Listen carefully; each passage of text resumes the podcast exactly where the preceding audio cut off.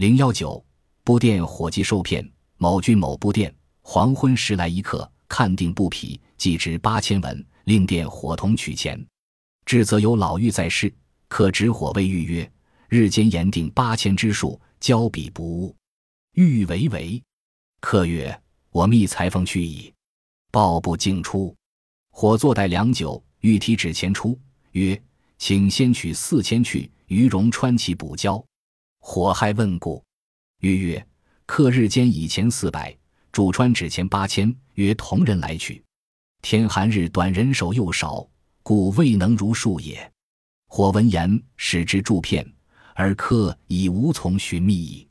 说者谓客代是市井中人，形同鬼魅。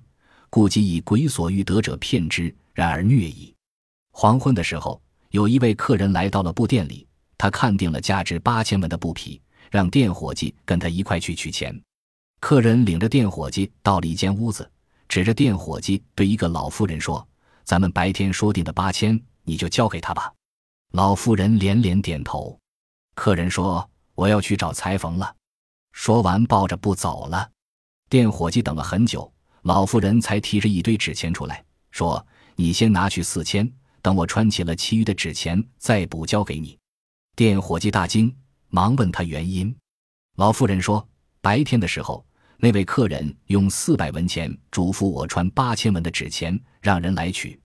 天气寒冷，天时又短，人手也不够，所以不能如数交给你了。”店伙计听完这些话，才知道自己被骗了。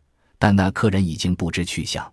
揭秘：骗子先到纸钱铺定做了八千文的纸钱，又到布店买定八千文的布匹，让店伙计跟他一起到了纸钱铺，借着同样是说钱的数量，混淆纸钱跟真钱，让老妇人把八千纸钱交给店伙计，店伙计误以为是付八千文的布匹钱，客人立即抱着布借口离开了。